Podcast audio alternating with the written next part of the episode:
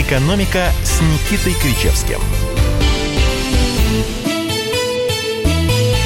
Здравствуйте, друзья! Это «Экономика на социальной дистанции», «Экономика в самоизоляции». С вами профессор Никита Кричевский и я, Алексей Иванов. Сейчас будем обсуждать главные темы недели. Ну что произошло, Никита Александрович? Владимир Владимирович сломал традицию. Выступал почему-то во вторник, а не в среду перед нашей программой. Поэтому нам сейчас придется немножко обсуждать вчерашние новости. Ну и в том числе сегодняшние. Я для начала напомню студийный номер телефона 8 800 200 ровно 9702, WhatsApp и Viber плюс 7 967 200 ровно 9702. Здесь мы, как всегда, ждем ваших сообщений, ваших вопросов к профессору. Будем их зачитывать и обсуждать. Как вам вчерашнее выступление гаранта? Прекрасно. Здрасте, господа. Прекрасно. Как-то... Восхитительно. Изумительно просто. Вот по нашей, так сказать, стезе было не очень много сказано. Да вообще ничего, Леш. Анонсировали, что будет третий пакет поддержки. Его должны разработать 5 мая. И вот такая фраза прозвучала, которая, может быть, не многими еще обсуждается, о том, что будет создан общенациональный план спасения, план действий по восстановлению занятости, доходов и роста экономики. Ну, в общем, общенациональный план спасения экономики. И сегодня премьер-министр Мишустин уже поручил до 25 мая такой план разработать. Это что у нас будет? Новая программа «500 дней» или «Гойл-Ро», индустриализация? Слушайте, как вот лишь бы постебаться вам, Алексей Ильич. Я абсолютно... «Гойл-Ро», между прочим, это не большевистский план, а план еще царский. Он был разработан до Первой мировой войны, насколько я помню. Большевики после того, как воцарился мир и покой, после гражданской войны, они его восстановили, стряхнули с него пыль и принялись его реализовывать. Программа «500 дней» — программа начетническая и программа, которая была... Ну, не то, чтобы она была высосана из пальца, но как можно там на 25-й или 43-й день говорить о том, что где-то там в Кудымкаре Пермского края что-то изменится? Господин Явлинский. Ну, это тогда, собственно, было уже понятно, очевидно, что 400 дней, что 500 дней. А вот на 100-й день мы сделаем то. А если это будет сделано на 101-й? А если на 102-й? А давайте я подскажу вам, как сделать так, чтобы не считать эти дни. Чтобы менялось все сразу. При этом экономика, наука социальная, мы это с вами говорили много раз, и будем повторять это еще столько же, сколько мы будем в эфире. И здесь просчитывать социум, например, наше с вами настроение, наши с вами ожидания, наши с вами предпочтения. А если что-то произойдет на 91-й день? Да. Через какое-то время, невозможно. Просто невозможно по определению. Вот программа 500 дней. А коли засуха, тогда что делать? А если цена на нефть подскочит, а тогда что делать? Понимаете, здесь столько плюсов, столько минусов, столько нюансов. Как можно вот таким образом, знаете, как механистическую машинку, как показывают в видосиках, первая доминошка упала и потащила за собой все остальные, там все закрутилось, завертелось, забегало. Не бывает. Будущее так не определено. Темно в этом плане, кстати, российские власти сейчас ведут себя достаточно честно. Каждый раз, когда их спрашивают, а вот что там будет, допустим, к осени, говорят, мы не знаем. Прогнозировать нельзя. Звоните в Сингапур, где там прогнозируют, что в августе у нас закончится эпидемия. У Пескова сегодня было не очень хорошее настроение, судя по тому, что он предложил позвонить в Сингапур. Обычно он более толерантен к журналистам и разговаривает с ними более прилично, хотя, конечно, через губу свысока, но тем не менее.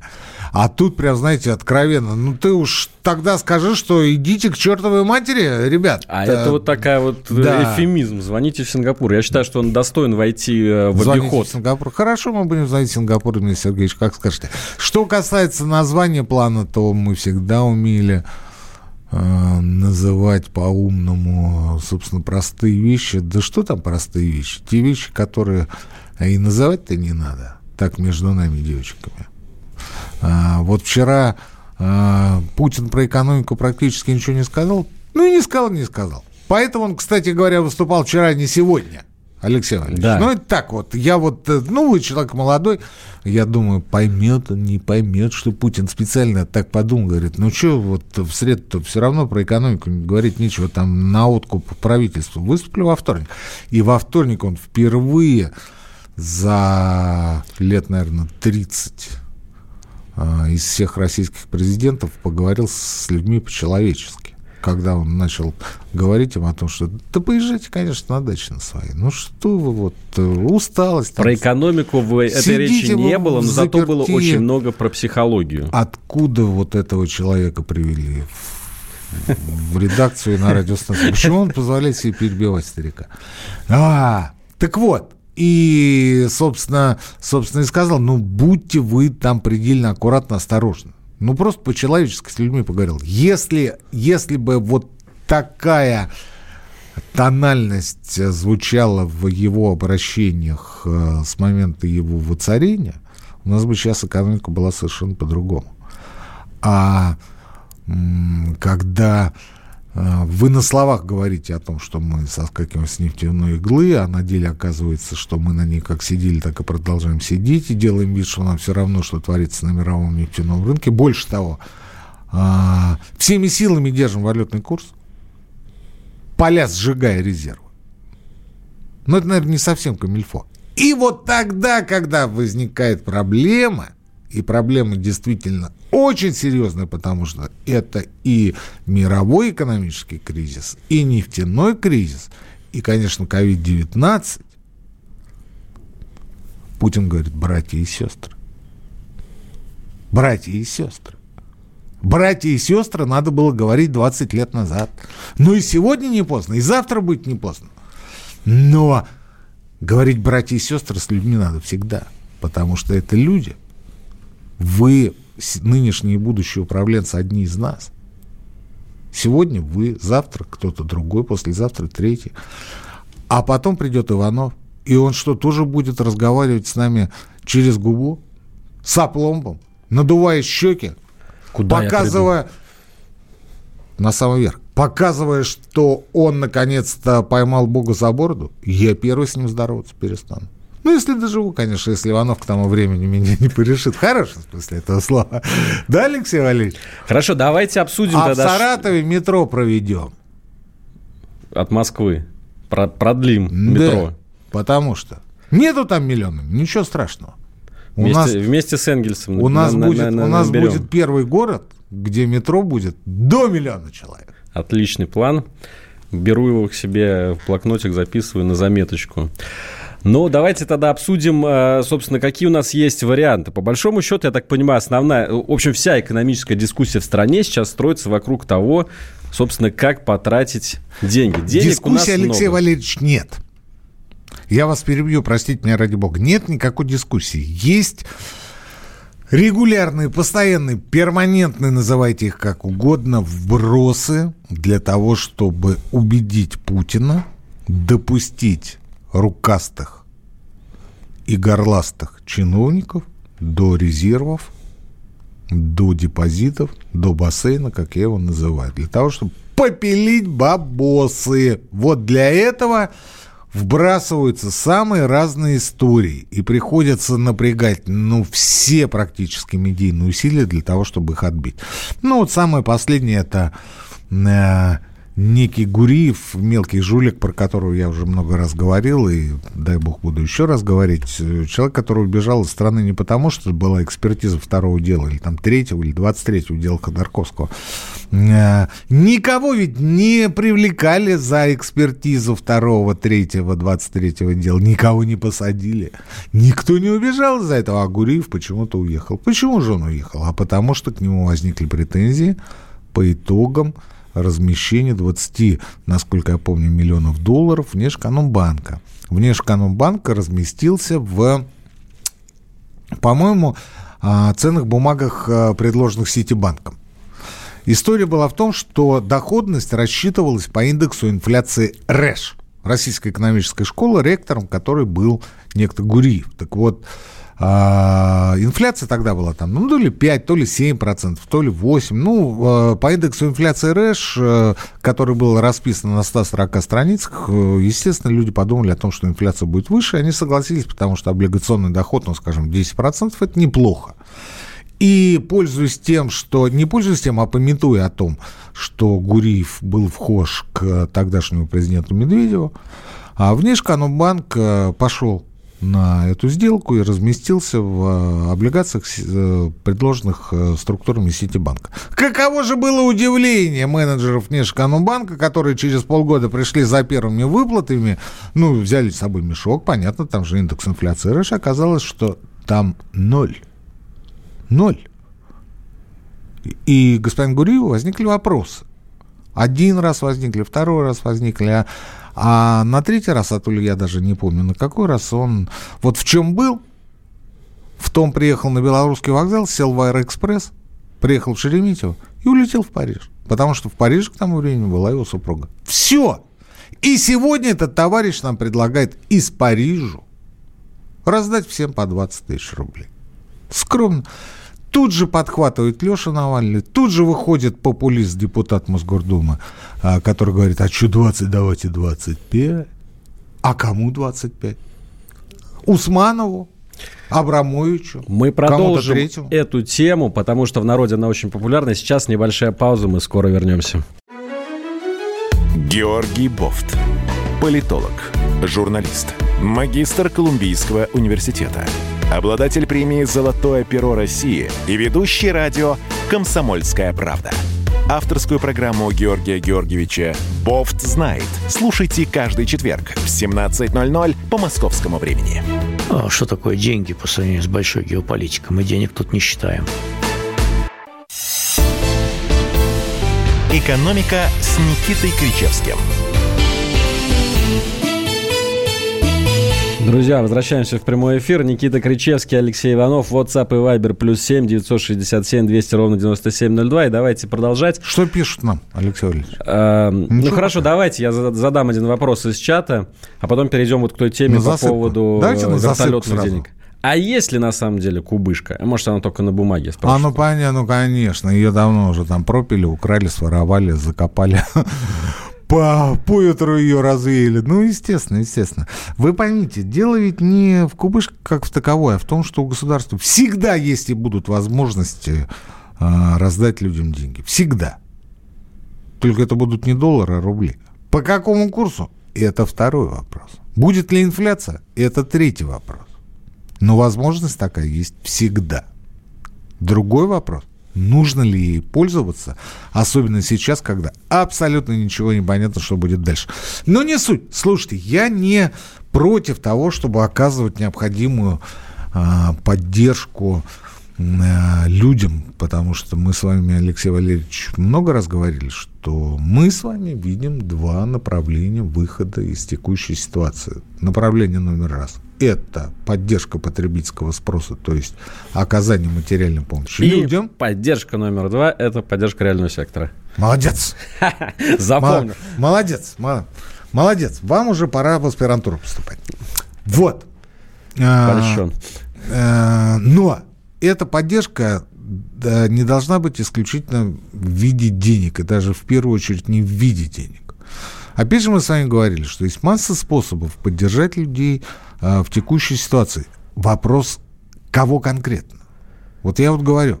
А раз Агаларова, который в эфире РБК сказал, что я капитан тонущего корабля и вижу, как он с каждым днем погружается все глубже и ничего сделать не могу. Это человек... естественно, ему надо оказывать помощь. Это человек, состояние которого по прошлому году было $1 700 000 000. Ему говорят, там кто-то говорит, да ты продай там что-нибудь. Тут же кто-то вопрошает, а почему он должен продавать, а кому сейчас продавать, и вообще сейчас все стоит? Ничего сейчас не стоит. Ну, просто вот у человека есть конкретно реальные деньги. Вы хотите ему оказывать материальную помощь, там, 20-25 тысяч, господин Навальный, господин Гуриев, господин Тимохов. Я, например, не знаю, стоит ли ему это, стоит ее оказывать или нет. Он, к тому же, размещает на своих площадях в Крокусе. Ну, по крайней мере, была такая информация, госпитали для зараженных. Посмотрим, разместит или нет. Дальше. Ну, предположим, мы с вами определились, что если уж оказывать кому-то дополнительную материальную поддержку, то это должны быть люди, которые действительно сильно уязвлены сегодня в материальном отношении. Это люди, потерявшие работу, это малоимущие, это инвалиды, это многодетные обязательно. Ну, естественно, пенсионеры. Вот по этим людям никаких вопросов нет. И алгоритм оказания помощи отработан до мелочей, потому что эти люди на контроле. Если пенсионеры, то в пенсионном фонде. Если, например, получающие пенсию инвалидности, по инвалидности, то тоже в пенсионном фонде. Если многодетные, ну и так далее, и так далее, и так далее. То есть вопросов нет никаких. Вопрос в другом. Как оказать помощь тем, кто испытывает материальные сложности, но при этом нигде на учете не стоит? Он не безработный, он не малоимущий. Он не инвалид, он не пенсионер. Ему просто сегодня плохо. Вот как вот я, председатель правительства, говорю: окей, я тебе помогу, скажи, куда тебе деньги перевести. И он говорит: а что мне переводить, где у тебя касса, я вот скажу, тут получу налом и все. И вот таких у председателя правительства будет, ну, миллионов-то 100 точно. И что с этим делать? Как это 1 миллион 100? Ну, хорошо, меньше, потому что там пенсионеры, потому что там инвалиды. Ну, пенсионеров в районе 40 миллионов, инвалидов порядка 12, там, 14 миллионов. Дальше многодетные. Они все каким-то образом учитываются. Тут же могут написать в чатик, сказать: Никита Александрович, у нас данные о всех, без исключения гражданах России, содержатся в Федеральной налоговой службе. На что я отвечу: господа, Федеральная налоговая служба работает на вход денежных средств, а не на выход. Вы ее путаете с нефтепроводом, понимаете, который сегодня качает нефть в одну сторону, а завтра вы его можете переключить на обратную. Ну так ФНС — это не нефтепровод и не газопровод, который по реверсу может качать нефть или газ туда или обратно. ФНС заточена на вход. На выход это Минфин, это Пенсионный фонд России, это прочие ведомства, которые работают непосредственно с населением. Но мы с вами будем определять до морковкиного заговения, кто заслуживает поддержки, а кто этой поддержки не заслуживает. Ну, например, Иванов заслуживает поддержки, а он работу не потерял. В доходах он тоже не потерял. Кричевский заслуживает поддержки? Ну, Кричевский всегда заслуживает поддержки, даже когда он ее не заслуживает. Ну, ладно. А вот, скажем, Агаларов. А давайте посмотрим. И вот вы представляете, сколько будет продолжаться этот процесс. Вы же требуете сегодня, а давайте всем, без исключения. А вопрос, а почему из наших с Ивановым налогов мы должны помогать господину Агаларову? Ну, или Абрамовичу, или Дерипаске, или Олег Первому. Да неважно кому. Тем, кто и так живет припеваючи, несмотря на кризис. А, скажем, давайте поможем бизнесу. Какому? Продуктовому, фармацевтическому, аптечному. Но у нас есть список особо пострадавших отраслей. В него, правда, входит... Постоянно разрастающийся. Разрастающийся. Но, кстати, недавно сообщала какая-то организация, что только 3% бизнесов попали в эти меры поддержки. Ну, а по поводу этого списка давайте тоже не будем испытывать абсолютно никаких иллюзий. Я об этом говорил, писал и буду повторять, пока это не исчезнет. А, скорее всего, это не исчезнет, потому что это огромное, даже не форточка, не окно, а просто огромные ворота для коррупционного лоббизма. Что я имею в виду? Я имею в виду то, что сама по себе схема определения системообразующих предприятий меня волнует в меньшей степени. Объясню почему. Ну, войдет туда там 500 предприятий, 600, да хоть 1500. Вопрос: получат они эту поддержку или нет? Я помню, 12 лет назад встретился в разгар кризиса 2008-2009 года с Владимиром Груздевым. Ну, у него была тогда группа компаний «Седьмой континент», это вот сеть гастрономов, универсамов. Бывший губернатор Тульской области. Да, потом он продал свою долю компаньону, стал губернатором. Сегодня это Ассоциация юристов России. Очень хороший, вменяемый, на мой взгляд, человек. Бывший военный, человек послуживший и так далее, офицер.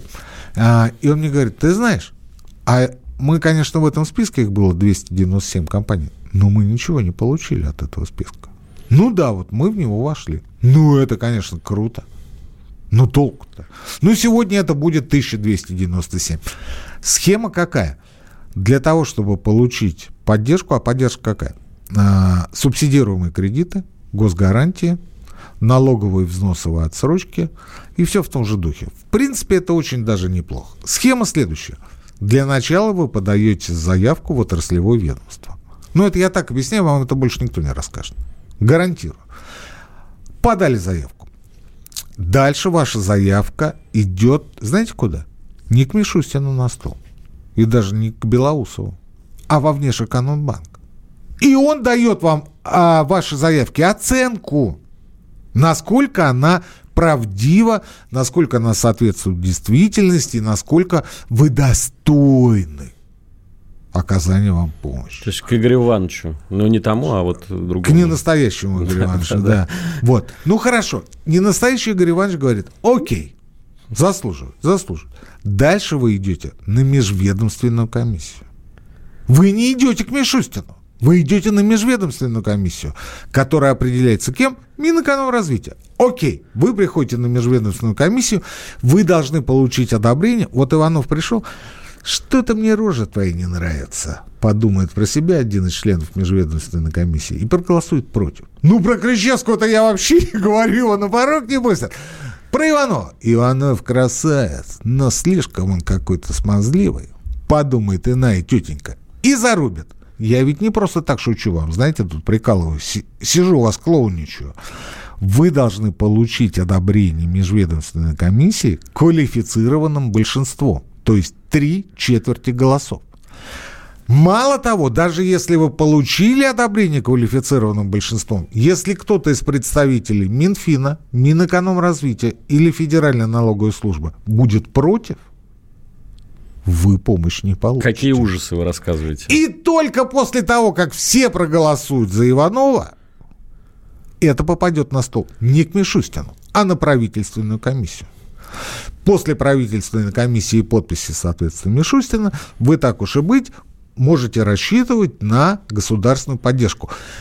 Вопрос, как долго эта процедура будет длиться и не кончится ли к тому времени кризис? Какая-то адская бюрократия. Я думал, это вот не адская бюрократия, это не адская. Там еще, знаете, какое непременное условие? Отсутствие налогов, задолженности. Отсутствие задолженности определяет только ФНС по итогам проверки. Друзья, мы сейчас уходим на новости. Есть время осмыслить эту информацию. Вернемся через несколько минут. Рубль падает. Цены растут. Нефть дешевеет. Бензин дорожает. Кажется, что наступает нелегкое время. Но так ли все плохо? Мы не паникуем. Потому что у нас есть экономисты Михаил Делягин и Никита Кричевский. По будням в 5 вечера они разбираются в мировых трендах и строят прогнозы. «Час экономики» на радио «Комсомольская правда». Для тех, кто живет настоящим и смотрит в будущее. «Экономика» с Никитой Кричевским. Профессор Кричевский и ведущий Иванов в прямом эфире радио «Комсомольская правда». Экономика – это интересно. WhatsApp и Viber +7 967 200 97 02. Смотрите, отдайте все Ивановым, на нас вся Россия держится, пишут нам читатели. Ну, брат... Кричевскому-то оставьте чего-нибудь, что сразу Ивановым-то все. Мы вам десятинку такую, 10%. Да это смотря сколько десятинка будет. Я бы, может, и процентиком обошелся. Вот. Мы тут в перерыве с Алексеем Валерьевичем, я сейчас буду его палить, конечно, по-черному, поговорили, знаете, о чем? Поговорили о том, что если вы... Ну, есть очередной такой, знаете, вброс, я сейчас поясню. Если вы не хотите... Что мы не хотим, Леш? не хотим кубышку тратить. Да. То тогда что надо делать? Нужно тогда госдолг увеличить. Вот.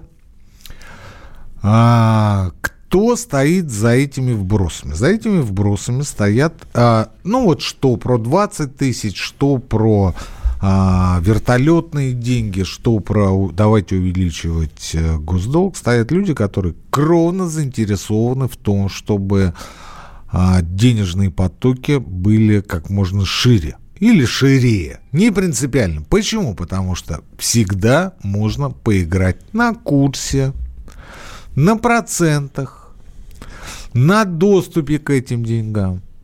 Ну, такой вот здоровый, отсутствующий в России как элемент лоббизм.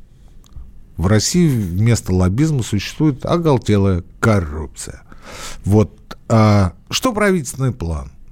Что вот эти вот возгласы, всхлипы, распечатайте кубышку, раздайте людям деньги, если не хотите раздавать деньги, увеличивайте госдолг, это все направляется из, грубо говоря, одного такого коллективного центра. Людей, которые сегодня очень заинтересованы в том, чтобы их допустили к резерву, к ФНБ, к денежному станку, к увеличению госдолга, вот к этим вещам.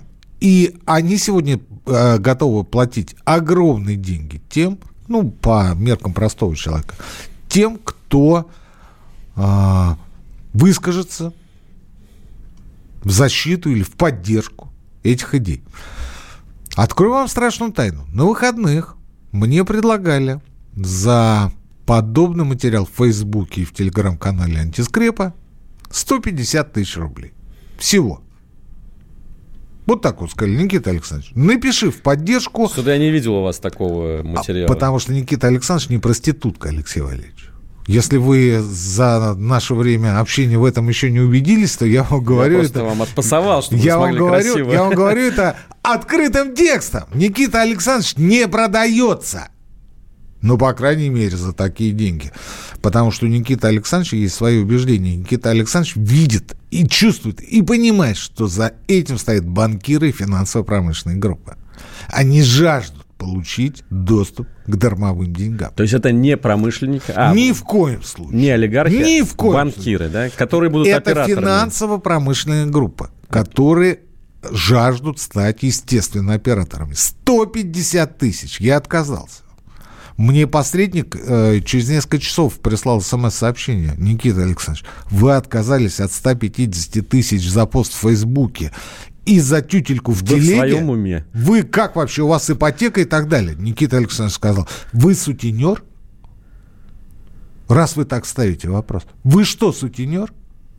Все, после этого никаких вопросов больше не было. Жалко, хорошие деньги.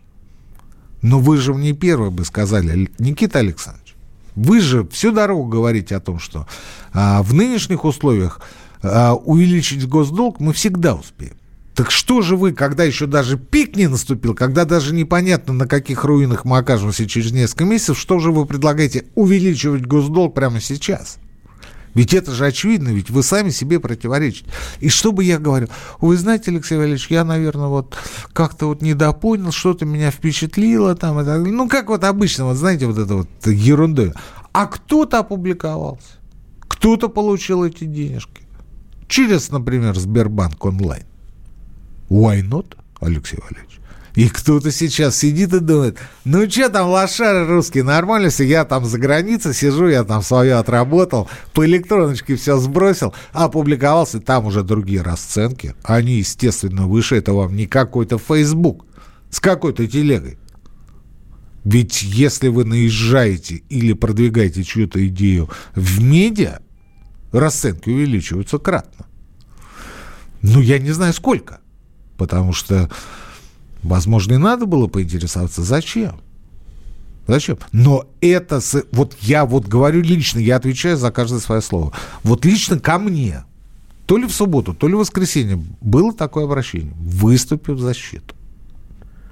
Не выступил. А другие выступили. И Лёшка Навальный выступил. И другие гаврики выступили. И вы сейчас, когда слушаете каких-то таких крутых экономистов, вы понимаете, да, слушайте, круть какая. У меня вопрос. В 2008-2009 году, в 2014 году банкирам активно помогали. Вы хоть копейку получили? Вы, которые сейчас ратуют за то, что «а давайте вот нам вот все раздайте, вот денег, и мы будем в шоколаде». То есть еще раз, получается, я хочу уточнить. Если начнут вот эти вертолетные деньги разбрасывать, то выгодоприобретателем будет не население, а банкиры. А что есть вертолетные деньги? Ну вот раздавать по 20 тысяч рублей. Как? Налом? На улицах? Как это технически будет? Вот я, знаете, я не педант, я не дотошный человек, я просто интересуюсь. Каким образом? Вот про пенсионеров, про инвалидов, про многодетных, про ипотечников. Мы все знаем. Ведь мы с вами говорили, а давайте рефинансируем деньгами ФНБ, например, ипотечные кредиты, чтобы ставка была дешевле. Давайте, если сложно, будем предлагать и предоставлять налоговые потребительские каникулы. Давайте дадим отсрочку там по одним налогам, по вторым, по третьим, ведь там же впереди у нас квартальные налоги, налог на имущество, на транспортные средства. По всем этим вещам можно предусмотреть какую-то отсрочку, потому что налоги платить нужно. Но точно так же нужно дать людям право выбора, получить эту отсрочку или заплатить. Вот, например, Алексей Валерьевич скажет, я лучше возьму отсрочку. А Кричевский скажет, да все равно платить. Заплачу сейчас. Это выбор. Вот ровно так же, как сейчас говорят про комиссию, отмену комиссии по переводам за оплату ЖКХ. Вот банки не должны брать комиссию. А банки говорят, ну, инфраструктура стоит денег, и там какие-то проценты мы, конечно, получаем с этого дела, но нам будет проще снести просто эти приложения, не поддерживать их, и тогда, ну, не будет ничего этого. И у меня возникает вопрос, а почему вы считаете возможным? Вы считаете вправе себя? Вы что такие, мега крутые, что ли? Лишить меня права выбора, как мне платить? Кому-то будет выгоднее, и таких сегодня 27% по стране, прийти ножками в банк и лично заплатить. А кому-то будет выгоднее нажать кнопочку в смартфоне и заплатить электронно. Таких сегодня 73%. У меня должна быть возможность выбрать. Если я сегодня могу себе это позволить, я могу совершенно спокойно это сделать через приложение. Если я испытываю какие-то материальные трудности, или не сегодня, а вообще человек небогатый, я лучше схожу, к тому же у меня времени свободы много. Это вариант нормальной экономической жизни. Не надо думать, что вы решите за 150 миллионов человек. И лучше знаете, что делать 150 миллионов человек. Так вот, возвращаясь вот к этой истории по поводу платных заказушных публикаций и выступлений, я, когда включаю телевизор, я устаю просто слушать и видеть этих людей. И причем очень часто я понимаю, что это люди, не получающие ничего за свои выступления, но которые поддались общей истерии. И вот когда вы послезавтра, дорогие мои, будете сидеть у себя на даче за столиками, кушать шашлык и запивать его водочкой, вы вспомните мои слова. Вспомните, вы вспомните, что одно мое высказывание в Фейсбуке и в телеге посредник оценил в 150 тысяч рублей. Вы будете сидеть и говорить, а давайте вот, что это Путин нам деньги-то не раздает? ФНБ – это наша кубышка на черный день. Давай сюда бабло.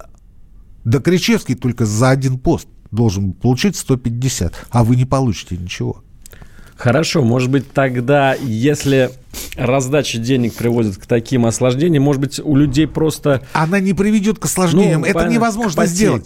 По поводу американцев, а вот во всем мире, слышь, кричи. Так вот, объясняю, во всем мире, в Америке Трамп раздал по $1200. Это треть средней американской зарплаты. В переводе на наши деньги это порядка 13 тысяч рублей.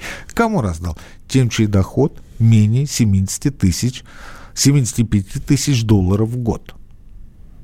75 тысяч долларов в год на наши деньги это, смотрите, если ты получаешь среднюю зарплату там 3,5 тысячи, у тебя получается в год доход там порядка, приблизительно... 40 с чем-то. Да, около 50. Ну, вот полтора твоих годовых дохода, средних доходов. И ты уже не получаешь эти $1200. Друзья, сейчас у нас время для еще одной паузы. У нас останется время, чтобы завершить эту дискуссию через несколько минут. Андрей Ковалев. Простой русский миллиардер. В авторской программе «Ковалев против». Против кризиса. Против коронавируса. Против паники. Против кнута, но за пряники. Я расскажу вам, как спасти свои деньги и бизнес в эти непростые времена. Помните, миллиардерами не рождаются, а становятся. Ковалев против. На радио «Комсомольская правда». По будням с 10 вечера до полуночи по московскому времени. «Экономика» с Никитой Кричевским. Знаете, друзья, мы вот в перерыве решили, что есть другой способ помогать россиянам, кроме того, чтобы раздавать им просто по 10 тысяч рублей. Да мы ничего с вами не решали, Алексей Владимирович. Ну, конечно, мы так болтаем, от нечего делать. Это такая гимнастика, зарядка для ума. Не более чем. Так вот, можно просто снизить расходы россиян на какие-то обязательные платежи. Да, вот. Кредитные платежи, коммунальные платежи. То, что я предлагал много раз. Расходы на питание. На выплату ипотечных кредитов, Алексей Валерьевич. Ведь я же тогда еще, когда все было хорошо, и Мишустин говорит, а давайте будем смотреть, как рефинансировать ипотеку подешевле. Я тогда говорил, да давайте возьмем ФНБ и малую часть этих денег разместим в виде рефинансирования ипотечных кредитов. И ставка по действующим ипотечным кредитам не по новым и не по первичному жилью, а по всем. Сократился бы в 1,5-2 раза. Естественно, эти деньги пошли бы не в офшоры. Кстати, если помогать олигархам, инфляции не будет. Потому что все деньги уйдут за границу, Алексей Валерьевич. Это к вопросу о том, что вот говорят, а вот будет там инфляция или не будет инфляция. Ну, инфляция, она если и будет, то будет не сильным. Почему? Потому что в международном глобальном разделении труда, что в Америке, что в России, что в другом, в европейских странах, очень много товаров производится вне, скажем, Америки или Евросоюза, или России, вне. Американцы вообще шутят, у нас из всего, что мы производим, останется пиво до девушки легкого поведения. Все. Все остальное нам привезут или из Китая, из Южной Кореи, или из Сингапура, или из Европы, или еще откуда-то. Ну, вот только вот пиво. Ну, вот у нас приблизительно такая же ситуация. Мы очень много получаем вне России. И, естественно, мы будем платить тем людям. Но история в том, что американцы не боятся за инфляцию по одной простой причине. Как только денежная масса в Америке, то есть количество денег в экономике увеличивается, моментально подбегают государства, у которых есть свободные средства для формирования своих резервов, и выкупают американский государственный долг. Просто эти деньги уходят из Америки. В России это невозможно, потому что наши рубли никому не нужны. И даже если мы вот завтра выйдем и скажем, да возьмите хоть даром, нам скажут, ну если вы нам довезете до дома вашу макулатуру, потому что мы в Америке ее ни на что не потратим, да? Тогда мы согласимся. И это, кстати говоря, Алексей Валерьевич, один из негативных моментов, связанных с деградацией российского образования. Что я имею в виду? Я имею в виду то, что за последние 20-25 лет подняли свои вонючие головы, оперились или оперились, расправили плечи, Атлант расправил плечи, многочисленные псевдолиберальствующие высшие учебные заведения. Мы же не будем пальцем показывать. Это и так все знают, собственно. Кричевский, ты что, самый умный ты же пришел? Вот. А эти люди делают и будут делать все для того, чтобы выбить остатки экономических знаний из людей. Чтобы люди просто не понимали, что наши рубли девать, кроме России, некуда. Что мы, кроме себя, кроме нашей страны, никому не нужны. С нашими вонючими несчастными деньгами, с нашей нефтью, с нашим газом. с нашим всем. Мы никому не нужны. Мы нужны только себе. Да и себе-то не очень. В этом вся история. И когда нам говорят, да вот у нас там миллионы, если не триллионы голодных, потому что за месяц все там не то чтобы обнищали, а потратили последнее, что у них было, это тоже вранье. И все это про себя знают. Они говорят, не, ну, конечно, так-то все обеднели, но вот лично мы, ну, может, если кого и знаем, то это не точно. Потому что все массово приобретают мангалы, мясо, винно-водочные изделия. Но больше, мне кажется, в тумбочку пока складывают. Складывают в тумбочку, а на майские поедут, соответственно, рассуждать о том, как все плохо в стране. В стране действительно все, ну, мягко скажу, неважнецки. И я не понимаю, почему курс стоит, зачем надо резервы палить, поддерживая этот курс. Я не понимаю, почему такие половинчатые меры, например, с поддержкой людей. Вот то, что мы говорим, это все как об стенку горох. Я не понимаю, почему такое лицемерие и такая византийщина, фарисейство, когда декларируется помощь детям, а потом оказывается, что это за счет материнского капитала. Я вот этого не понимаю. Я отказываюсь этого понимать. Я никогда не пойму. И я специально прошу своих подписчиков в антискрепе, которые пишут мне в личку, идете в какой-то орган типа ПФР или Собеса на предмет оказания вам помощи, будучи там семьей с детьми, ставьте меня в курс дела. И вот я помню, с начала апреля я начал отслеживать. Человек мне первый написал в начале апреля. Нам сказали после 15 апреля. Сейчас нам сказали, идите с регионального в ваш территориальный фонд, Пенсионный фонд России. Вот теперь я жду информации о том, что им скажут в их местном отделении. Это очень интересно. Потому что, видите, месяц люди ходят и не могут получить то, что им обещал господин Путин. Это очень интересная история. Но что касается тех людей, которые действительно сегодня обеднели, таковых среди всех, чьи доходы уменьшились, порядка 12-13% всего. Но это примерно соответствует тем занятым, которые в малом бизнесе. У нас ведь не так велика доля людей, которые, собственно, занимались бизнесом, работали в сфере услуг. Они, конечно, есть, но сравнить с развитием американской сферы услуг или американского малого бизнеса, или даже европейского нельзя. У нас очень велика доля бюджетников. А мы же всегда что говорили? Очень много в экономике государства. А сегодня мы говорим, ну, правильно, вот тут речь-то о людях. Речь-то о людях. Вот эта вот либеральствующая гопота, которая занимается получением денег из бюджета и их освоением. А, кстати говоря, ведь у Кузьминова дети-то живут в Норвегии.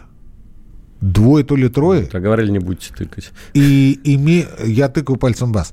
И имею там уже норвежское гражданство. Я в данном случае говорю обо всех. Это просто лык в строку. Так вот... Эти-то люди говорят, что это же беда, они предупреждают, вот как вот Кузьминов там вчера или как позавчера предупредил. У меня тут же возник вопрос, кого он предупредил? Путина? Мишустина? Иванова с Кричевским? Или нас всех вместе взятых? Так мы это и так знаем, что средний класс обеднеет. Мы и так в курсе. Но говорить о том, что шеф, все плохо, гипс снимает, клеен уезжает, сегодня тоже рано. Ну что ж, на этом время передачи подошло к концу. Встретимся ровно через неделю. С вами были Кричевский, Иванов, Советский Союз. Экономика. А у вас нет такого ощущения, что на нас идет цунами? Рушится рубль, рушится экономика. Сегодня последние новости, просто страшно смотреть. Я не исключаю самые дикие варианты. Ну, например... Наша гениальная, в кавычках, Госдума наплевала на указания президента. Проснулись от того, что вломились в дверь, забрали оружие. Начали проклинать заново мужчин. Там уголовных дел море, газеты все трещали. Но он же в Госдуме, что вы удивляетесь? Вылилось это в всеобщий хайп.